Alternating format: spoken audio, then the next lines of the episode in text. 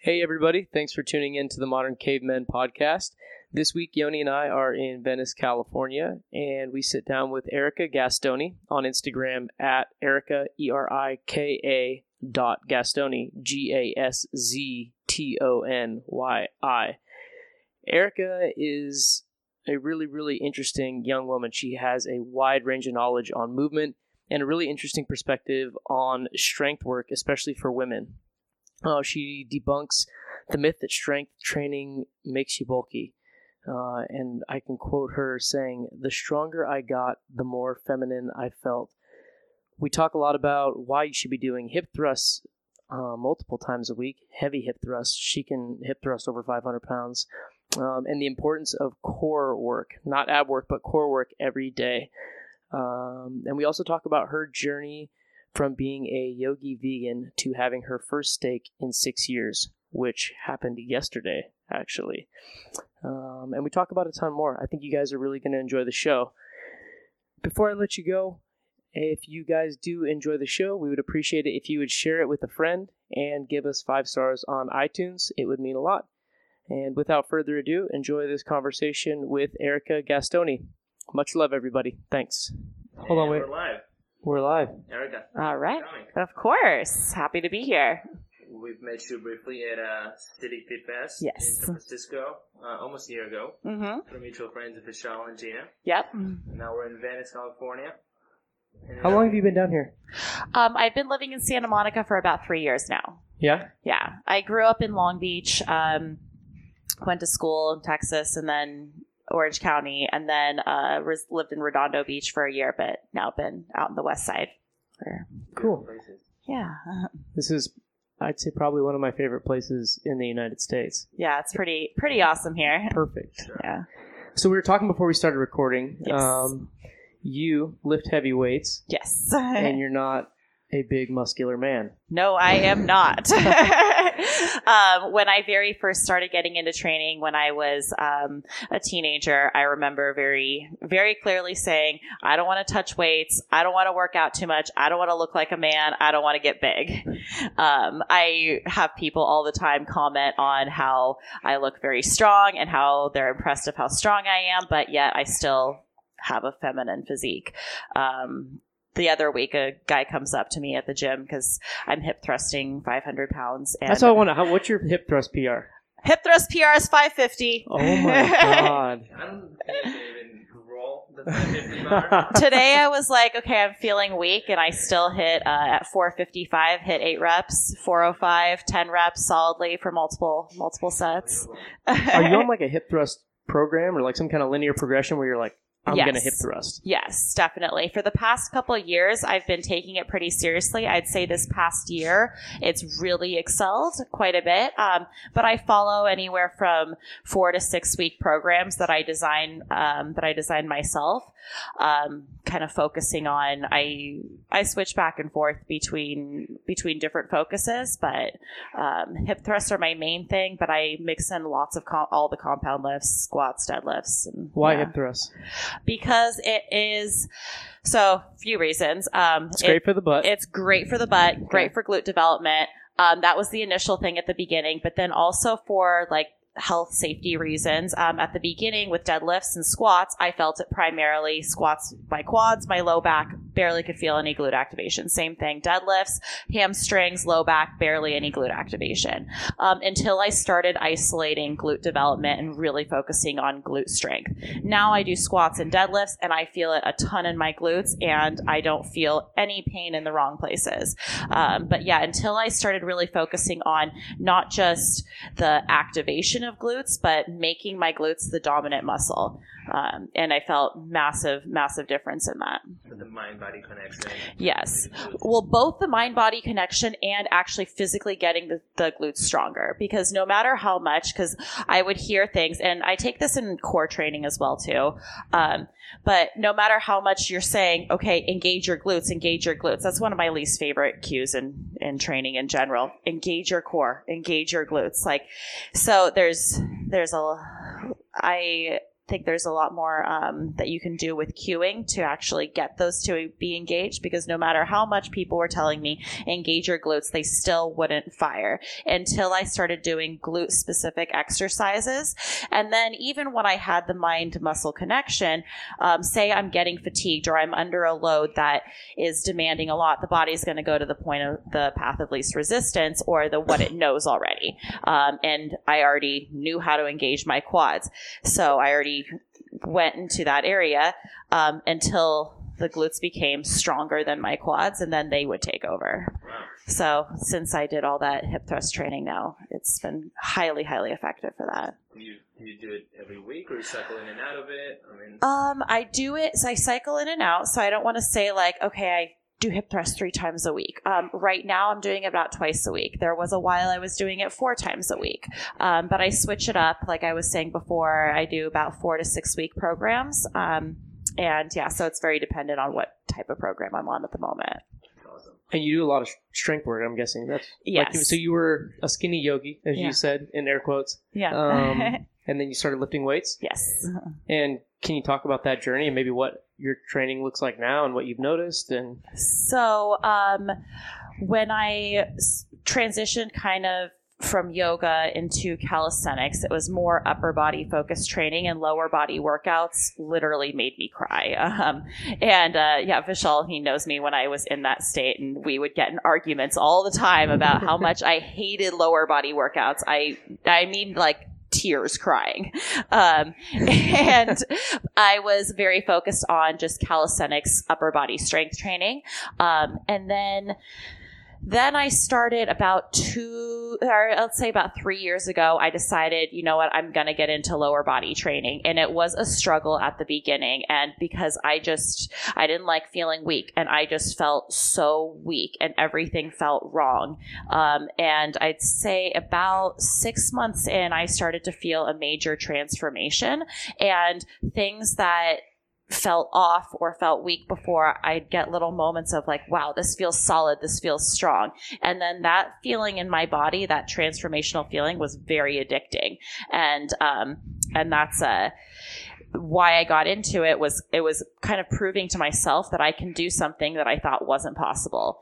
Um, because I literally thought that my body's not meant to be able to bear that kind of weight. I'm never going to be able to do that. That's just my body type. I'm an ectomorph, um, and that's just that's all that I can handle. Um, but then once I felt that transformational experience, it's it was quite addicting to and you're doing strength work every day now. um, I wouldn't say every single day. Um, I What's a typical week look like? Kind of a thirty thousand foot view. let's see. Okay, so today, for example, I did heavy hip thrusts, and then I followed it with much lighter things like um, I went in the 400 range for heavy between like 8 10 reps, and then went down to about 225 and I'm doing very slow controlled tempo reps for high volume mixed with other glute isolation stuff. Then um, tomorrow I'll probably do an upper body focused workout. I've recently started adding upper body back in. For a while I actually wasn't focusing on upper body. I was able to maintain a base, uh, a pretty good upper body um, uh, like my physique pretty much stayed the same and um, maintain that strength that I had just based on like the calisthenics core that I was doing and doing compound lifts like back squats, deadlifts. I I'm still activating through that. Um, so for about six months or so, I haven't really been focused on upper body training and just doing skill stuff like climbing, acrobatics, um, kind of kept that up.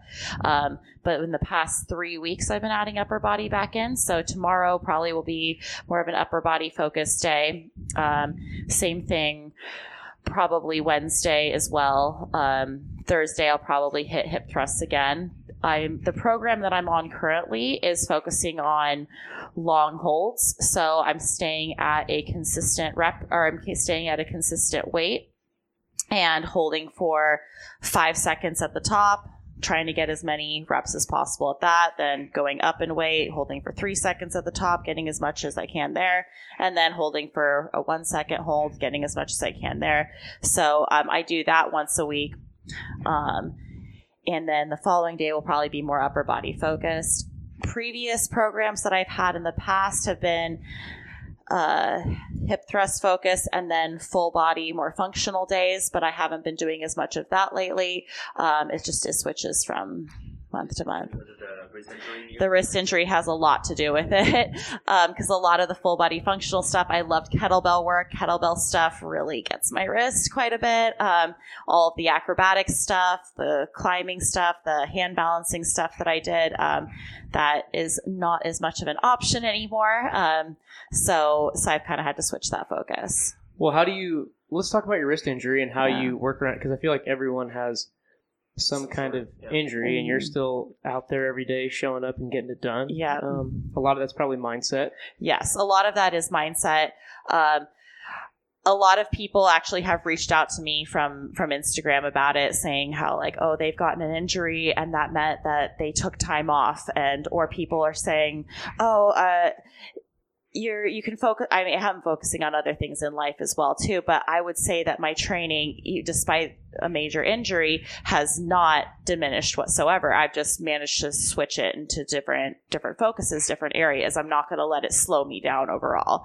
Um, I'm taking it as an opportunity to focus more on building strength in other areas, building the lower body strength more, because um, there only are so many hours in a day, and I train, you know, three to four hours a day. And since I can't be dedicating a couple hours to hand balancing or acrobatics every day, that can be transferred into other things. Um, so I little background on the wrist injury. Back probably in December was when I started feeling pain in it, but I didn't want to admit it. Um, January, it was starting to bother me, and February, it was bothering me quite a bit.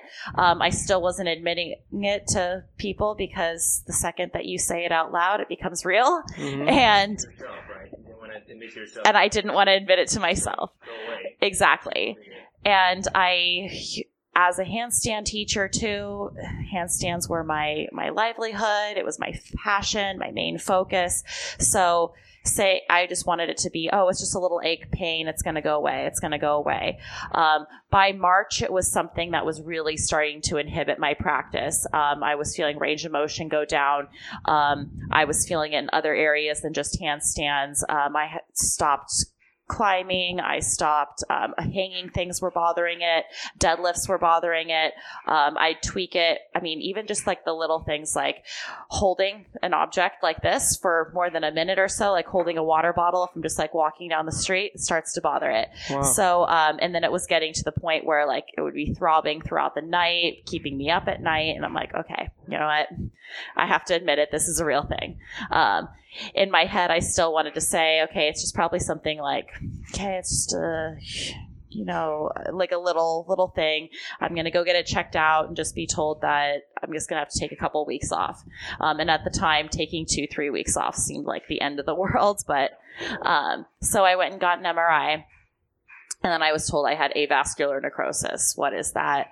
Um, it's uh, basically lack of blood flow for an unknown reason to in my case, the lunate bone in the wrist, and the lack of blood flow is causing the bone to die. Um, and so, meaning I need to stop um, putting pressure on it, stop overworking it. Um, otherwise, it's going to get worse and worse. The problem with this injury, I w- people say, "Oh, well, at least it's not broken." I wish it was a broken bone. I wish it was a torn ligament. I wish it was something straightforward. The problem with it is that there's not a lot of concrete data on it, and there's no one uh, easy answer if this is how we're this is the process that we're going to do to fix it. Um, for example, I broke my ankle back about two, three years ago.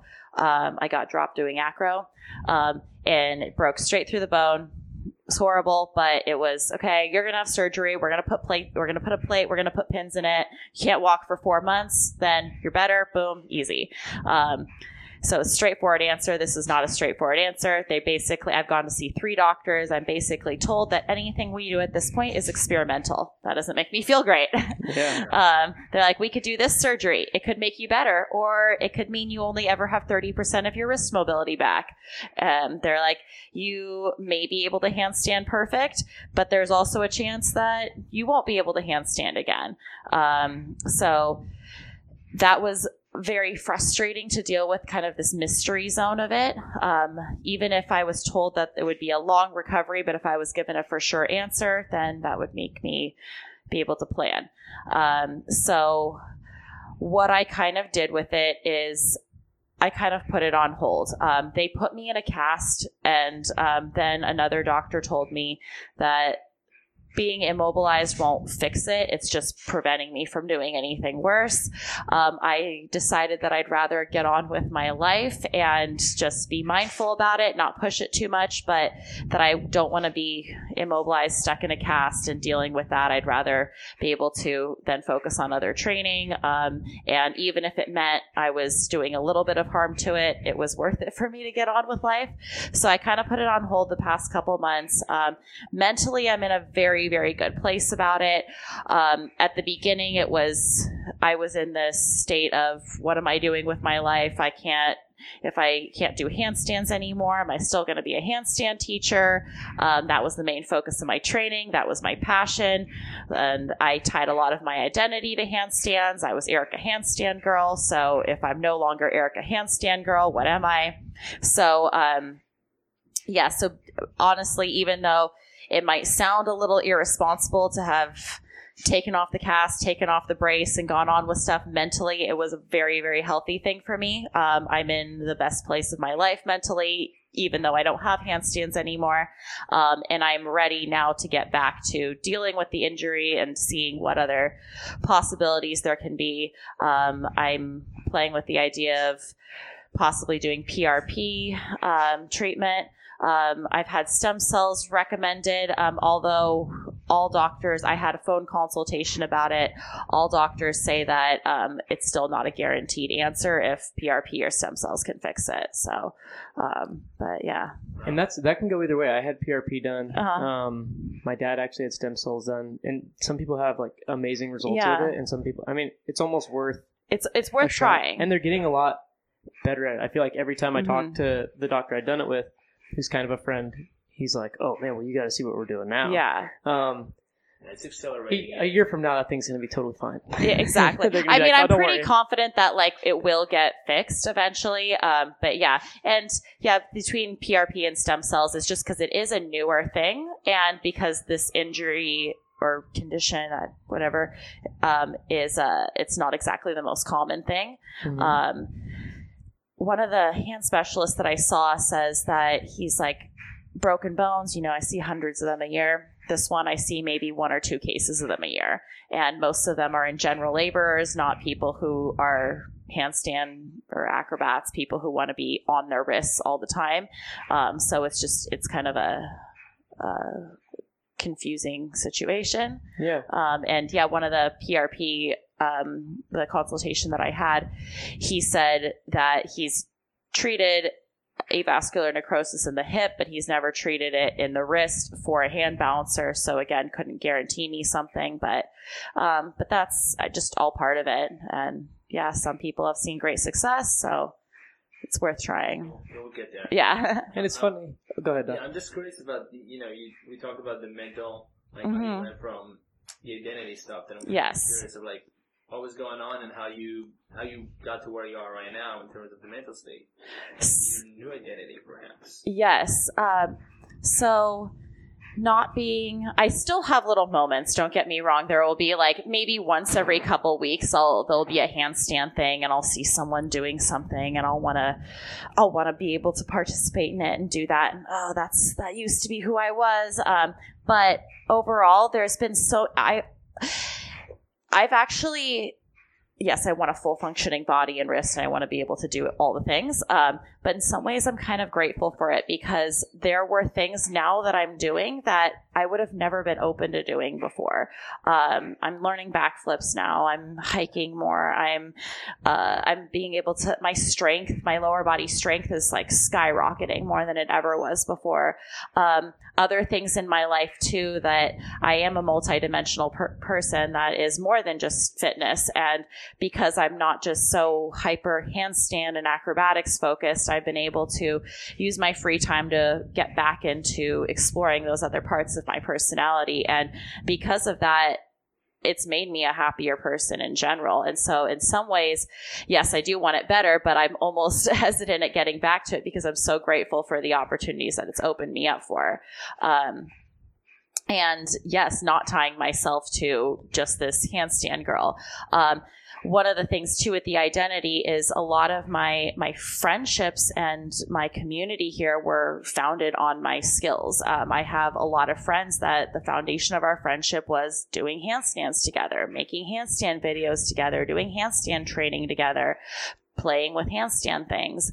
Um, for example, a lot of uh, my social life was at Santa Monica Muscle Beach at the Green, which is known for acrobatics. And since this came up, I haven't been going out there. Um, that was kind of a sad thing at the beginning, but there was really no place for me to go out there. I kind of felt like um, I would always say I felt like a puppy dog going to a dog park, but being stuck in a cage and watching all the other puppy dogs play, but not being able to participate. So I just I stopped going out because I couldn't do acro, couldn't do handstands.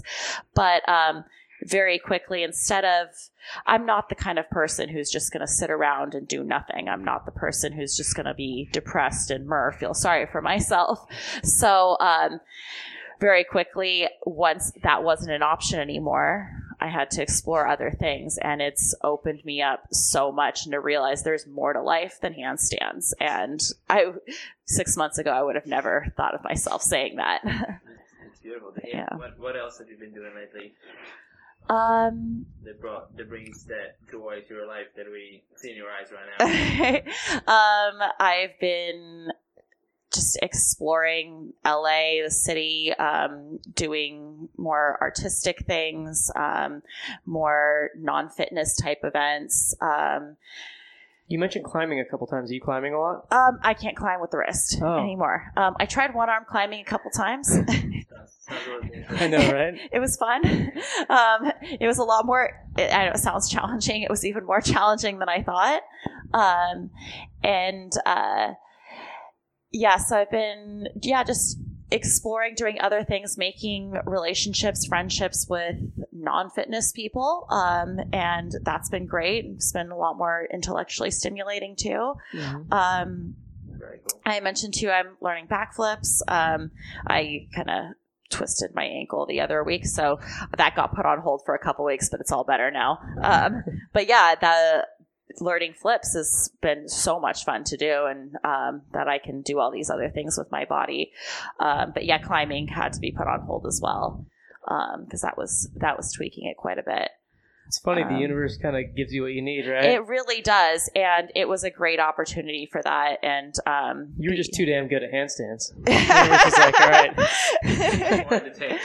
but yeah, I really see it as a positive, a positive thing that it brought to me. Even though at the beginning it was, I thought it was the end of the world.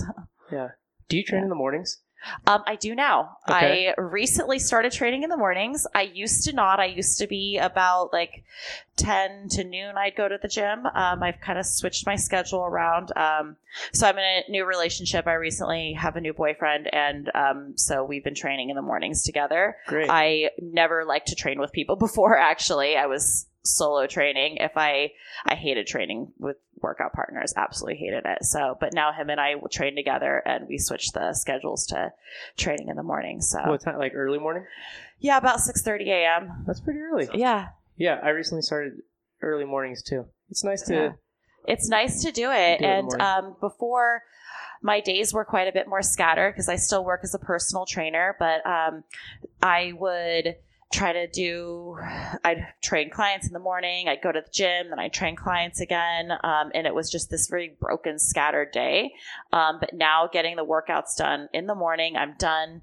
I get there 6.30 a.m and i'm done by 9.30 9 10 a.m and then i have the rest of the day train clients i'm open to doing i mean even stuff like this interviews podcasts that that used to be with the schedule being broken, I didn't have the opportunity to do that as much. Um, and also being in a kind of transitionary phase of my life of um, not being at the beginning, kind of backtracking at the beginning of the year, I saw this. Um, my plans for this year were to be traveling doing handstand workshops and all this handstand focus things and um, now i still love handstands and i still do have handstand clients but i want to transition into um, into doing more public speaking and um, and the other all this other fitness knowledge that I have, fitness, diet, um, than just handstands. So that's been a great having this extra time because getting rid of the workouts in the morning has been great for me developing that and seeing how that's going to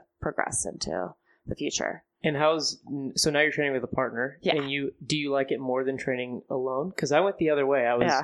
always with the community, with Yoni practicing, and now I've been training alone, Uh huh. and I feel almost like something's missing. Mm-hmm. Um, not to say that it's better or worse. It's just different, and I don't know which I prefer.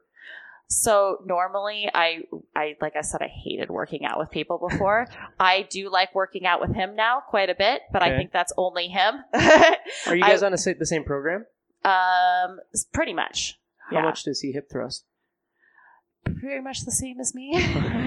You, more? Can Um, you can you can you hip thrust more than him? Uh, so we haven't tried like going at the 500 range yet. Like he can get a few more reps than me at the other at the like the 400 450 range. Um, but he's also like 100 pounds more than me, so Slight advantage. slight advantage. I'd say proportionally, but yeah. I wonder, you know, because both of us, as as Matt mentioned, we're training with the community, the SF movement practice with Yeah. Michelle. Yeah. We were kind of training partners to one another, pushing Yeah. one another. Yeah. Which I liked a lot, calling one another, and you know, he's really good at pulling strength, and I'll be like, right, you need to squat more. Yeah. some other stuff. And now we're both doing the individual. I moved out to Atlanta two months ago. I had Uh-huh. a fresh new baby. oh, congratulations. And he moved out to, uh, do you call it the Central Valley? What do you call it? The it? Central Valley, yeah, from Okay. east of San Francisco. And um, it's been quite a transition. I feel like I'm a little bit faster and more um, like focused in Mhm. some ways. I'm, I'm like on my alone training. There's less chit chat. There's less Yeah. that. It's not like the community part, the the social soul kind of friendships is is missing. But I, I'm still kind of wondering like what. How are you enjoying now working out with working out with your boyfriend? Like what's what has changed? Um, so when I worked out with people before, it was I go into coach mode. Um, and so I basically had to write it off as I'm gonna just be teacher and um, it's really hard for me to turn off coach mode um, and i was always the one who had my my specific program in mind and uh, then i feel like i have to like coach and teach whoever i was working out with. And especially any of my other friends um, it was just i found myself wasting a lot of time teaching and then also a lot of time just like catching up and talking. So i just wrote it off as okay i'm either in coach mode or i'm just in socializing mode and it's just we're just gonna catch up and you know girl talk and all that. So with him though um, we both have things that we bring to the table. So for example when it is leg day i run the workouts and he already has such a great foundation with things that i don't need to take a lot of time with coaching and overcorrecting. He pretty much gets it right away. And then when it's the upper body days he takes over on those. And again i already have a baseline foundation and body awareness so he doesn't need to take million years explaining things to me. And we just kind of have a good thing worked out that's like okay you run these days i run these days um, yeah. And so we both push, and since we spend a ton of time together anyway, the workouts are workout focused, and then we have chit chat time later times. And uh, we both push each other quite a bit. And I mean, I was saying this to him these past few weeks. I've never, usually when I work out with people, I end up like tapering myself back a little, and I'm not pushing myself to my furthest, but he's managed to push me way further than things I've been ever thought I was capable of, which is a huge change that I've never really had before. But I think it's that that level of focus and that we're both kind of on that same energy. That's great. Yeah, Makes a lot of sense. And, and I used to be Yeah. in a very similar place also growing up. Yeah, I used to train more than other people. And then when I was training with friends, it's kind of like I'm watching them even doing like, you know, the lat pull downs back in the day, the tricep extension, Yeah. the tra- elbows close in. And then yeah, before I know it, I'm doing like a third of my workout. Yeah. I'm warmed up enough. I'm prone to injury. yeah, I I totally get that. yeah. What do you uh you gave us kind of a overview of your nutrition. Yes. And yesterday you had your first steak. I did. and, and how long? Um, I want to say. So I think it's been about six years since I had a bite of steak, but it's been like seven or eight years since I like actually ate steak. And yesterday was the first one. Yesterday was the first time, and I I went all in. I uh, I had a massive ribeye the size of my face. Wow. Home? Just at home, yeah. What'd you think? Um, so it tasted amazing. Yeah. I, I loved it. Um, some people were like, "Oh, you might not. It might take a while for you to acclimate to the taste of meat." Um, no, I loved it. When I was when I was a kid, when I was a little kid, I loved rare rare steak that was my favorite thing in the world like bloody rare steak um and i would just go to town on it i mean i wasn't i wasn't messing with any kids menus i wanted like the big deal um and then i got into yoga and or so even actually before yoga i started cutting out red meat just for health reasons. I read all these things about it and um, i decided to cut out red meat. I also cut out dairy. Um, and dairy i still stand by. I have no desire to eat dairy again. I feel much better for it. Um, and uh, but then i got into yoga and when i was in my yoga teacher training they said for the whole yoga experience and practice to um, to become vegetarian. So at the beginning, I wasn't really in favor of it, but anytime I do something, I want to get the full experience, and I'm going to go all in and try it. So um, I'm like, okay, for the duration of the teacher training, which was about six months, I'm going to try this. Is this for like karmic reasons? Not or, or Yeah, just for like the the principles of yoga, Got it. the Okay. uh, ahimsa yeah. um, nonviolence. So, so I'm like, okay, you know what? I'm going to try it. So I decide, I decided to give myself. Uh, my teacher training was a six month process, so I decided to give myself about a month, month and a half. I didn't just decide to go cold, cold turkey. Um, I just was started to cut back on meat to instead of having it multiple times a day, I'd only let myself have it once a day. And then a couple weeks later, okay, I'm only going to have it a couple times a week. Um, after about a month and a half, I just didn't have it at all anymore. Um, I still had eggs, and um, yeah, I still had eggs at that point.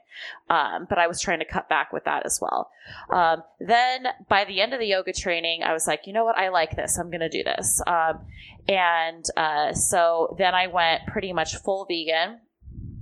Um, a little bit after that, I just kind of got a little neurotic in my head. I think a lot of it was just trying to prove points to people. Um, and I decided to go try raw vegan.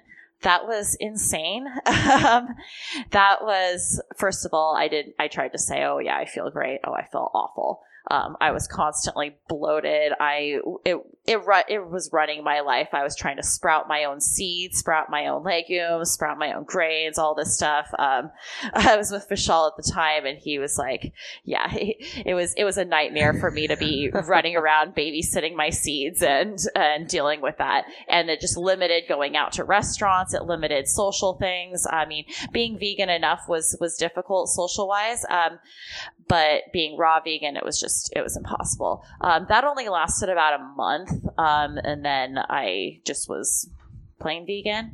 Um, certain things that I noticed I was getting, I was trying to get most of my protein just from beans and lentils specifically. I again was constantly bloated.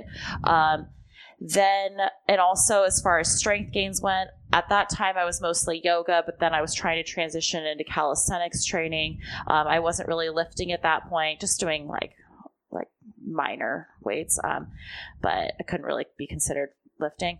Um, and then when I did want to start lifting and making some major strength gains, I was noticing I just wasn't having the energy. I wasn't I was putting in all this work and I wasn't getting I wasn't getting the progress that I wanted to get out of it. So um, I decided to start eating fish and as I eased back into fish, I felt amazing and my strength gains went up a lot.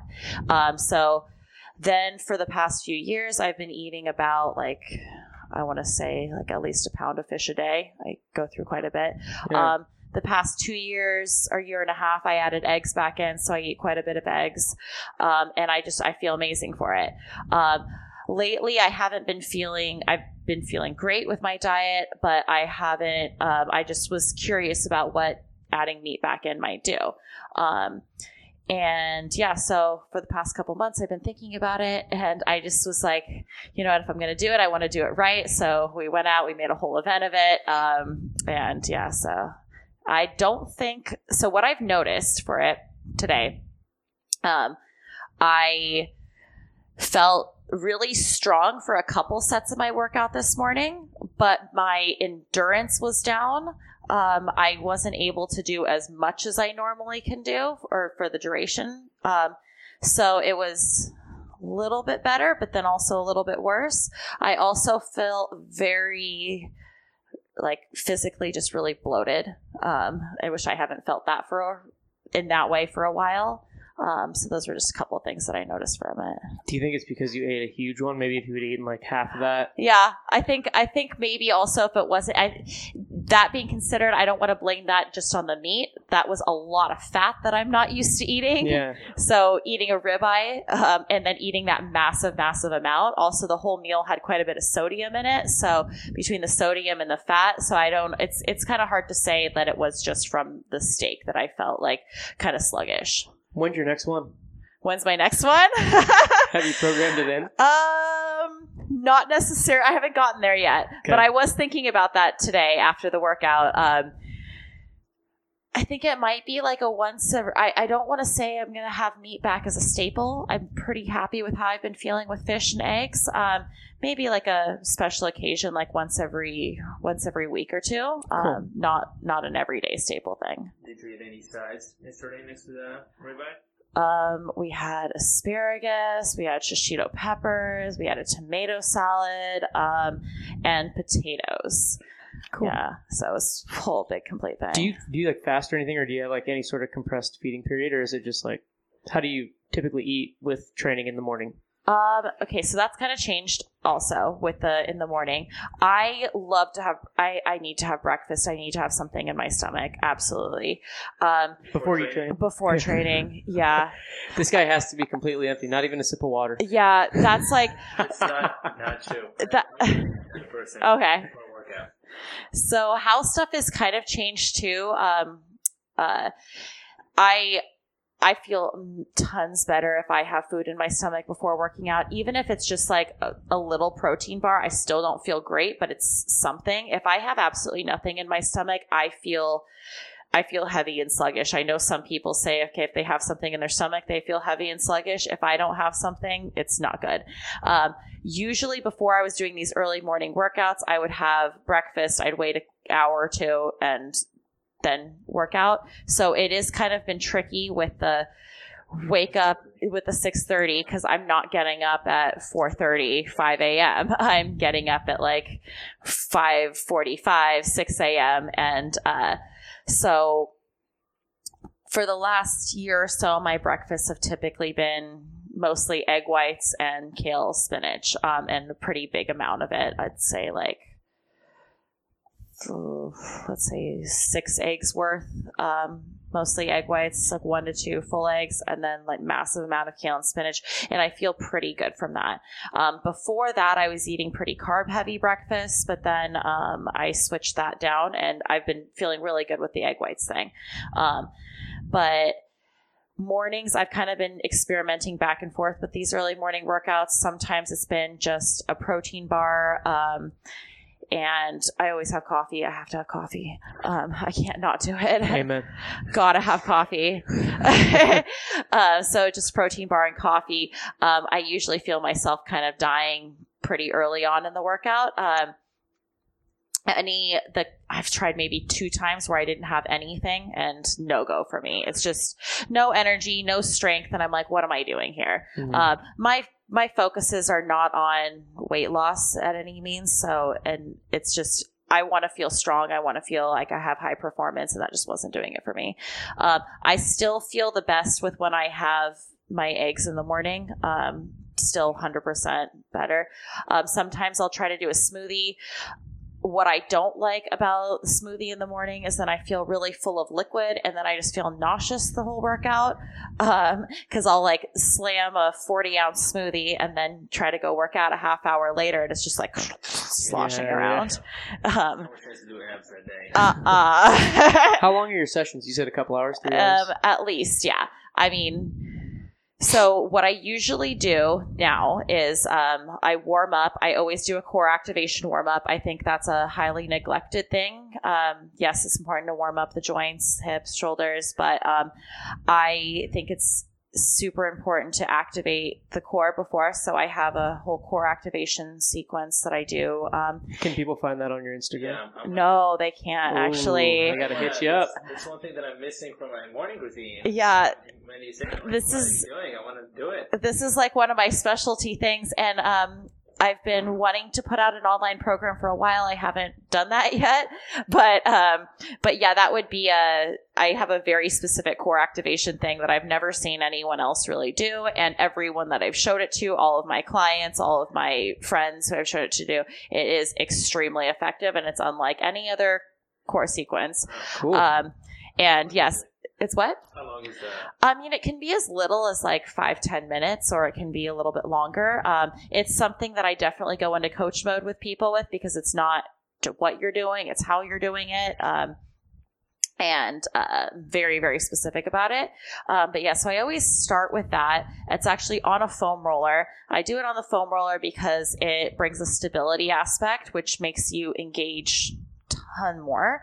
Um, and uh, it's it's all about mostly pelvic floor and transverse abdominis engagement and then going through little micro pulse movements. Um, and if doing it right it's the most intense core workout of your life. But it's not i mean yes you get a core workout but it's not intended to just be a core workout.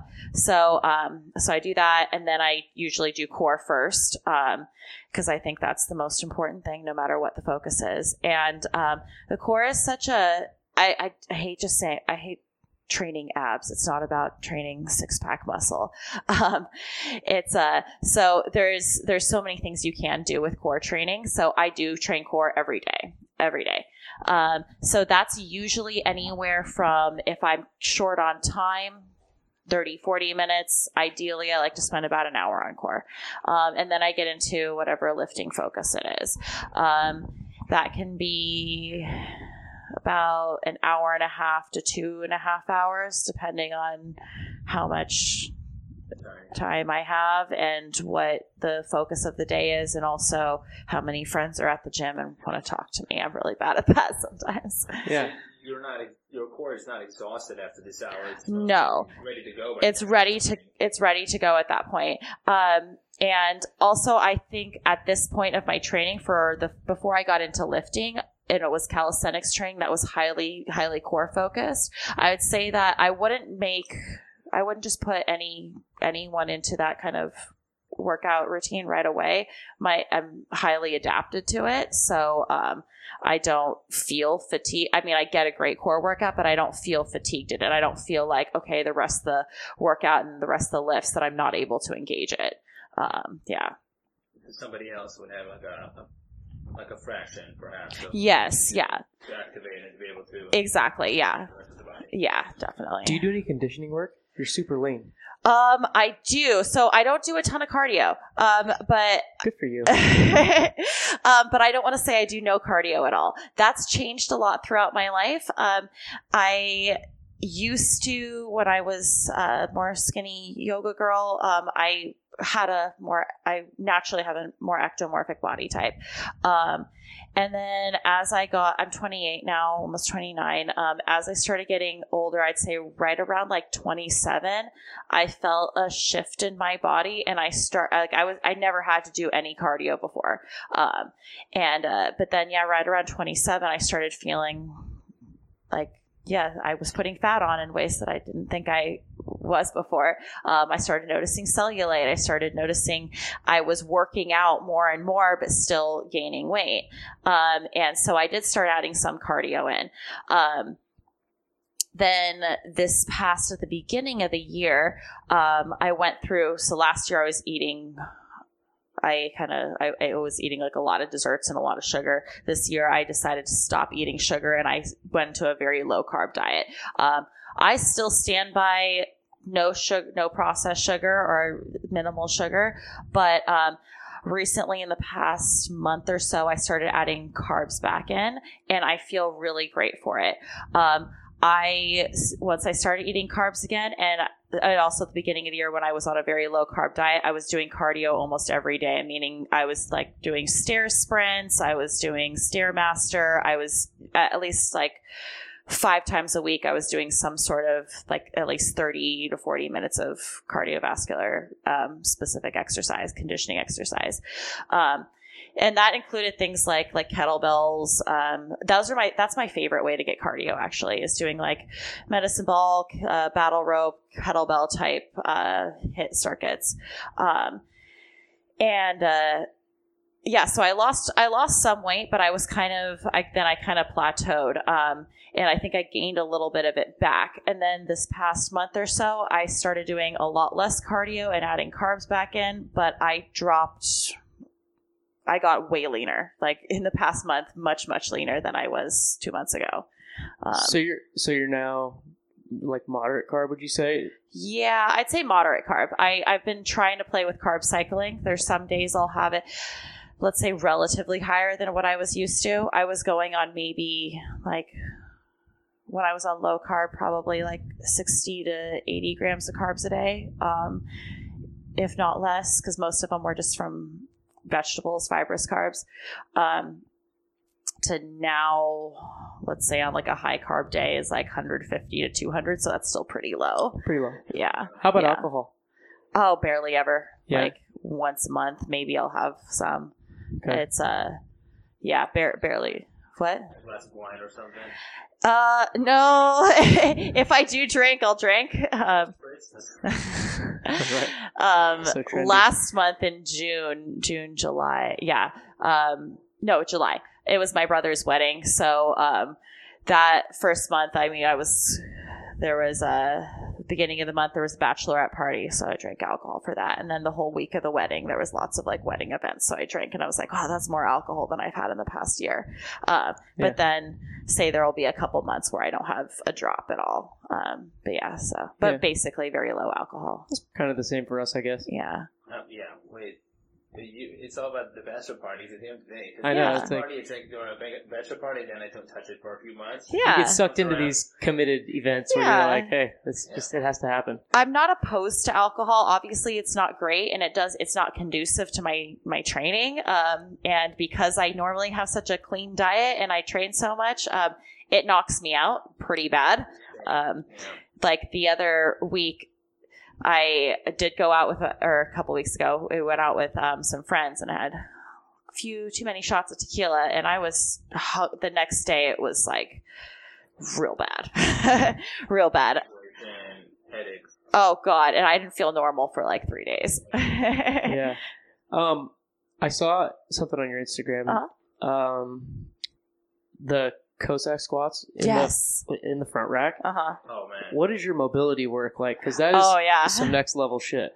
So um, my mobility work. I think that having that foundation with with yoga and um, and doing mobility focused stuff for the lower body before getting into lifting was a great great thing. I think a lot of people that I notice, like I'll see like bodybuilders, power lifters, strength trainers, they are they get into lifting and then they're like, oh, I'm so tight. Now I got to work on mobility. But I think having a really good mobility, not flexibility, but mobility foundation was huge because I don't do a ton of I, don't I hate static stretching. I never I don't stretch.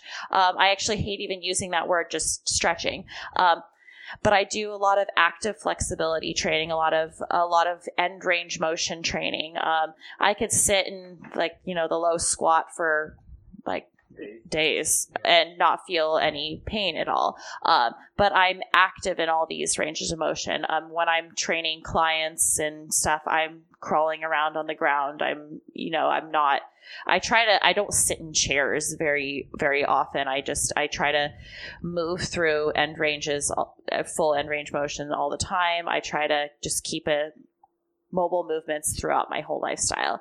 Um, as far as mobility training goes, I will add it in here and there, but I don't do a ton of. I, I don't focus like a lot of hours on mobility training. Um, but I think that was because I was really lucky that, or not lucky, but because I did so much mobility training. Like I would do hours and hours of mobility training before I got into lifting. So I've been able to maintain that just on very low amounts and just adding it into my lifestyle. Cool. So Yeah. your so your lower body work, if, if you're gonna do a heavy session, whether you're doing hip thrusts or front squats or whatever Yeah. it is, um, you don't do any sort of mobility work. Prior, like you wouldn't do like that Cossack progression leading up to a heavy lift, or how, how does that fit in? Um, so I'll do, I'll warm up with some stuff. I'm not just gonna like go boom right into it. Yeah, yeah. So, um, I have like a little squat sequence that I do, um, where I go into the the low squat. Um, it's it was inspired from a you know Portal sequence, and then I Yeah, yeah. kind of transitioned it, or not transitioned, but I kind of morphed it into my own thing. What benefits me the most? Um, uh, when also when I train clients, I always do it with them too. So I kind of double up with that. Um, I mean, they got to have it demoed, so why not me just do it also? yeah, yeah. Um, and uh, so before I'm doing a session, I'll do a little bit. I'll be, I'll, it's like a little five minute sequence that I'll run myself through. Um, also, a lot of the, I don't know if you've seen on my Instagram, you know, the handstand wavy leg stuff that I did. Mhm. A lot of that stuff is working through middle splits and all those hip mobility. I'm going through internal, external rotation. Um, also, the core activation sequences that I do, I focus on hip compression quite a bit in it and getting internal, external rotation of the hips. I try to get everything through that. So, through the core activation sequence, I double up with that. Um, so, I get that at the same time. But yeah. I'm curious, 'cause you know a ton about movement, and it Uh-huh. seems like you know a ton about nutrition. Yeah. Is it mostly self-experimentation? You've studied with some people that you highly value. What? What was the It's a combination of that. Um, a lot of self experimentation. Um, I think a lot of it is individual. There's no golden answer of this is the best. This is the best diet for someone. This is the best uh, workout program for someone. Um, so I just I try to be open minded to everything. Um, that's why I've gone through so many so many different diets. Um, and even though some of them have not been the best, or I don't regret any of it because it's given me a lot of a lot of knowledge and experience, firsthand experience. I don't think I've ever done anything to the point where I've done it for so long that it's been detrimental or hurt me in the long run. Um, but yeah, I think the self experimentation has is the biggest thing. Yes, I've done a lot of research both on the internet and talking to people, getting as many perspectives as possible. But what works for someone might not work for someone else, and also what worked for me when I was 25 won't work for me anymore. Um, and it depends so much on what my training focuses on. How my body's changed and evolved. Um, and uh, like I was saying too, the low carb thing was working for me for a while, and then it stopped working. I started noticing my strength going down. Um, the the vegan thing maybe would have worked for me if I stayed just doing yoga and calisthenic stuff. But if I wanted to start, especially for my body type and my genetics, I don't want to say that vegan won't work for that. That's across the board. I'm sure there are some people that that could work for, but for my body type, being vegan would not have allowed me to make the strength gains that I wanted to make. Um, so, so yeah, it's, I think it's, uh, a lot of the diet stuff has, um, I have, it's constantly evolving. It's constantly, constantly changing. So do you? I mean, obviously the training and the nutrition is a big part of it, but what other lifestyle things do you do? You, would you say have a big impact on you know your level of performance? Like, how do you prioritize sleep or screen time at night, or you know, what, what are the Oh. other things? I need to work on my sleep stuff. Uh, you're not. Do you stay up late? um, yeah, yeah, I stay up kind of late. I need to, I need to get better about that, especially with the early morning workouts. What time did you go to bed last night? Oh, like twelve thirty. Oh my god, I know it's not good. Yoni was like turning the lights off in here last That's night at eight thirty, shoving me into bed. All right, it's time. Oh, it's not good. My, I, uh, yeah, that's as much as I'm like very, very good about my my training programs and my diet. Um, two things that I will admit that I'm very bad at are sleeping and drinking water. Wow. Um, yeah, I'm really. Yeah, we had to force a glass Yeah. of water on you when you came in here. I'll drink some water. So sleep, But- I mean, it's when you do sleep, do you, do you feel like you're getting good sleep? It's just the, the sleep habits of getting to bed. What's I'm curious.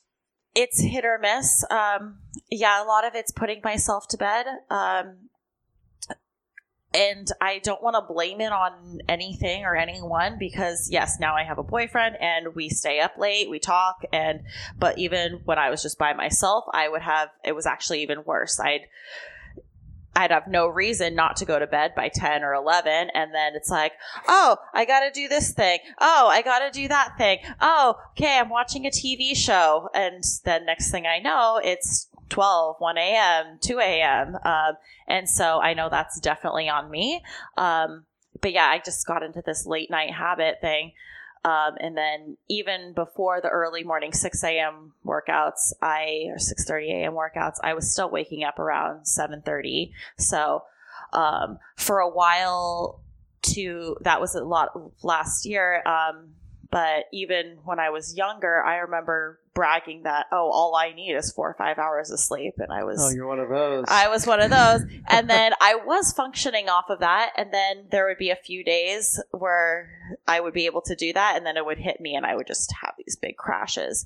Um, yeah. And I'm able, as the older I get, I'm not able to maintain that so much. and it's really, it's crazy how just between that 27, 28, how it's, uh, I've noticed major differences than I did when I even between like 23 to 25. Um, so I'm not able to maintain that as much, but I definitely need to work on that putting myself to bed earlier thing. Yeah. Well, your work is super inspiring. I, Yeah. I, I would wonder what advice would you give maybe a young woman in her 20s Mm-hmm. wants to get strong, scared to get bulky.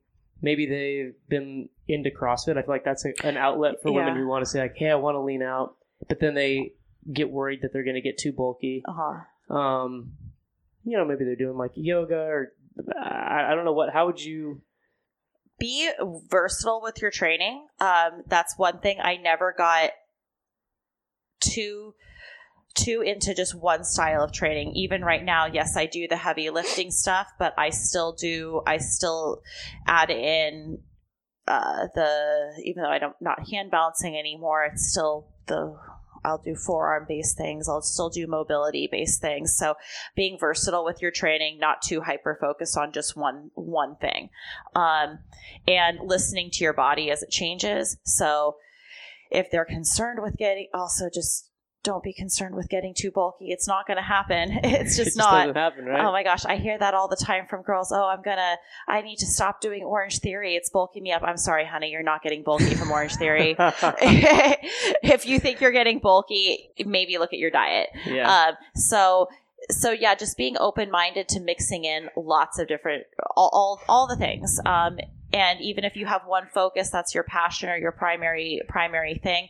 Still play around with adding in, um, like whether it's hiking or climbing or non non uh, program focused training um, and that's just going to be overall best for your body unless you are just a professional athlete and you have to dedicate everything to that. But even professional athletes during their off season they they do they do other things. Um, so uh, i'd recommend that. I'd recommend playing around with different experimenting with diet but not not going to any extreme things but seeing really finding what works best for your body. Um, also there's all the body and we get into advice for young women there's the body image stuff. Um, that's a whole other topic. Um, i've gone through lots of issues with that. And um, and uh, i'd say one of the biggest things is to stay to stay positive and performance focused and not get too hung up on aesthetics um, because I see that I see that so much in a lot of like young girls that I work with. If there's anything that makes me happy is when they when they they find confidence from uh, they find confidence from what they can do, not just what they look like. Um, and uh, like one little girl, 14 year old girl that I used to train, um, she was on a dance team and she was doing all this fitness stuff with me. And she came to me one day and she's like, Oh, all the girls were talking about being skinny today. And she's like, I don't care about that. I can do pull ups, I can do handstands. And I was like, Oh, that makes me so happy. Like, she's like, I feel strong. And I'm like, That's what you should be focused on. And, um, uh, yeah, so I'd say keeping keeping body body image in perspective, focusing on focusing on performance, and uh, I mean even not getting too caught up with just performance related, uh, not getting not not identifying yourself with performance related things. That it's it's always growth promoting, but you are more than just your skills. Yeah. Yeah. And don't be afraid to lift heavy. Yeah, and don't be afraid to lift heavy. You will not get bulky. And do hip thrusts. I want to get on. You've inspired me. I'm like, oh my gosh, yes. hip thrusts. have been the best thing for overall, and also, I mean, not just the like. It's been popularized as like the okay booty building exercise. Get a get a nice butt. It it works. It does work. If you want a nice butt, hip thrusts are the the way to go. But also, like I was saying, it's gonna make every it's gonna make everything else your overall function in life healthier. Um, core strength and glute strength are i'd say the two most important things by far.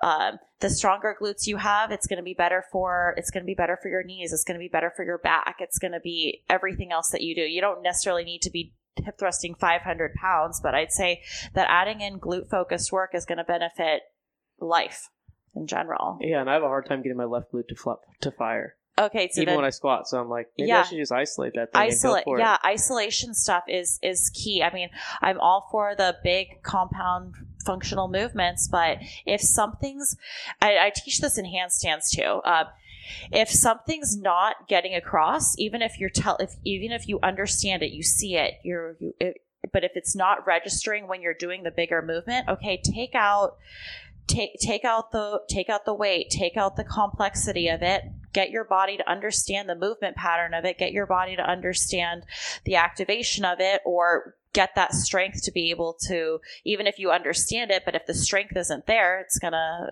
it's going to go to the strength that it knows. Um, and so i think isolation is highly beneficial. With handstands um, if someone is not able to uh, find their straight line and yelling at them over and over again tuck your tailbone hollow body you know straighten out pull that in. You can yell at them all you want about doing it but if they can't do it then okay let's not let's let's put them right side up. Let's take your body weight out of it. Let's get them to understand that okay now we'll flip it upside down. Now we'll put your body weight onto it.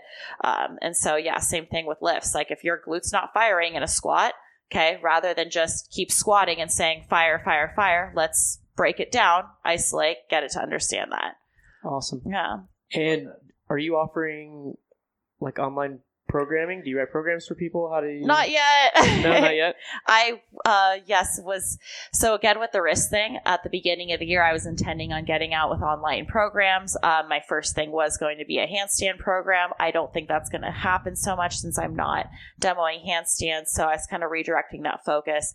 I would love to put out an online program soon. Um, but I just haven't figured out the method that I want to go about doing that. Um, and I think the first thing that I would when I when I do it um, will be core focused. Um, will be the core activation, um, and then the second would be glute focused. You got your first two clients Yeah. right here. Yay. Yeah. Awesome. We've been doing a lot of different movement stuff, and Yeah. actually, to, to be honest, I'll admit that this is two areas that we don't put too much uh, Mhm. Yeah. focus on. Um, yeah, and it, it's it's interesting. You were talking about the isolation. A Mhm. lot of people on CrossFit that people see on Instagram and whatnot. Yeah. A lot of people that, that were training back in the day were doing some sort of bodybuilding stuff, Mhm. high volume isolation stuff. Yeah. Then they got into CrossFit so they can do the more complex Yes. movements, and then people want to jump into doing kipping pull-ups and Yeah. some other stuff. And, And then they end up hurting themselves and yeah. Yeah. And I think it's that's why when to the advice that I give is be versatile with things is um, don't be closed minded to anything. I remember when yeah I would be closed minded to bodybuilding type of things. I think there's a time and place for that. Then yes, okay, I know so I work at a Gold's Gym. I know so many bodybuilders. And then yes, you see all the injuries within that because they're anti doing they're anti doing uh, dynamic movements. They're anti doing yoga and mobility movements. So it's it's combining all of it. And um, yeah i was I was against doing bodybuilding type of things. And then um, I saw how much it benefits the bigger compound movements. And yes, it looks cool to do the, the big CrossFit, uh, the big CrossFit movements. But I think that if you're noticing a limiting factor like lack of glute activation or lack of glute strength, doing isolation things will then benefit that. They all benefit each other. So, yeah. Awesome. Well, thank you so Yeah. much. Yeah. Yeah. Where can people keep up with you and what you're doing? Um, so I am on Instagram, but I have been in a uh, again transitionary phase of wanting to redirect where I'm going with my Instagram. Um, I was doing more uh, just it was a lot of handstand stuff, and then just uh, kind of I was going in the brand ambassador kind of direction. Um, but I want to take a more serious approach because I feel like my Instagram doesn't really show all of the the knowledge that I have and the diversity that I have. So um, within the next month or so, I'm going to be redirecting the focus of my Instagram. So on my Instagram, it's uh, erika.gasztonyi, my name. So that's Erika with a K dot G A S Z T O N Y I. Um, also, I am going to be in the next couple months starting up a YouTube channel. So that would be probably the better place to keep up with me and everything that I'm doing. Um, on the YouTube channel, I'll be including everything from non fitness stuff to diet things, my programming, um, and hypertrophy, um, all of basically everything that I just talked about. I want to have episodes really diving in deeper into all these topics. Um, so yeah, YouTube would probably be the best, but that won't be up and running for at least a, a month or two. That's great, and I'm excited Yeah. to see the new content on your Instagram. I mean, I, I came into this anticipating talking a lot about handstands, and I'm blown away and super excited. And I can personally think of a few women who would be really excited about the stuff you're up to. That's awesome. Yeah, that's really encouraging and great to hear because, um, yeah, because part of backtracking on the the wrist injury thing with the identity thing was okay when i if i'm not erika handstand girl anymore are people still going to be a fan are people still going to respect me or want anything from me um, and yeah i saw a follower decline but that's not necessarily to say that that I can't get, I can't help people and have even more interest than, because there is more to life than handstands and there is more to me than handstands. Um, and maybe just the initial, the initial followers that I had, yes, I'm going to drop those ones who just cared about the handstands. But I think there's a lot of women and people who can benefit from a lot more than that. Hundred percent. Yeah. Yeah. I agree. You're evolving. Yes. I love that. I'm so, I'm so happy for you. It's uh, it's exciting. thank you. Yeah. Well, thank you. Erika. Yeah, thank you so much for been hanging awesome. out. Yeah. It's been great. I'm so glad I got to get on the show. And yeah. Beautiful. yeah. Well, thanks for hanging out, everybody. Of course. Take care. All right. Bye, guys.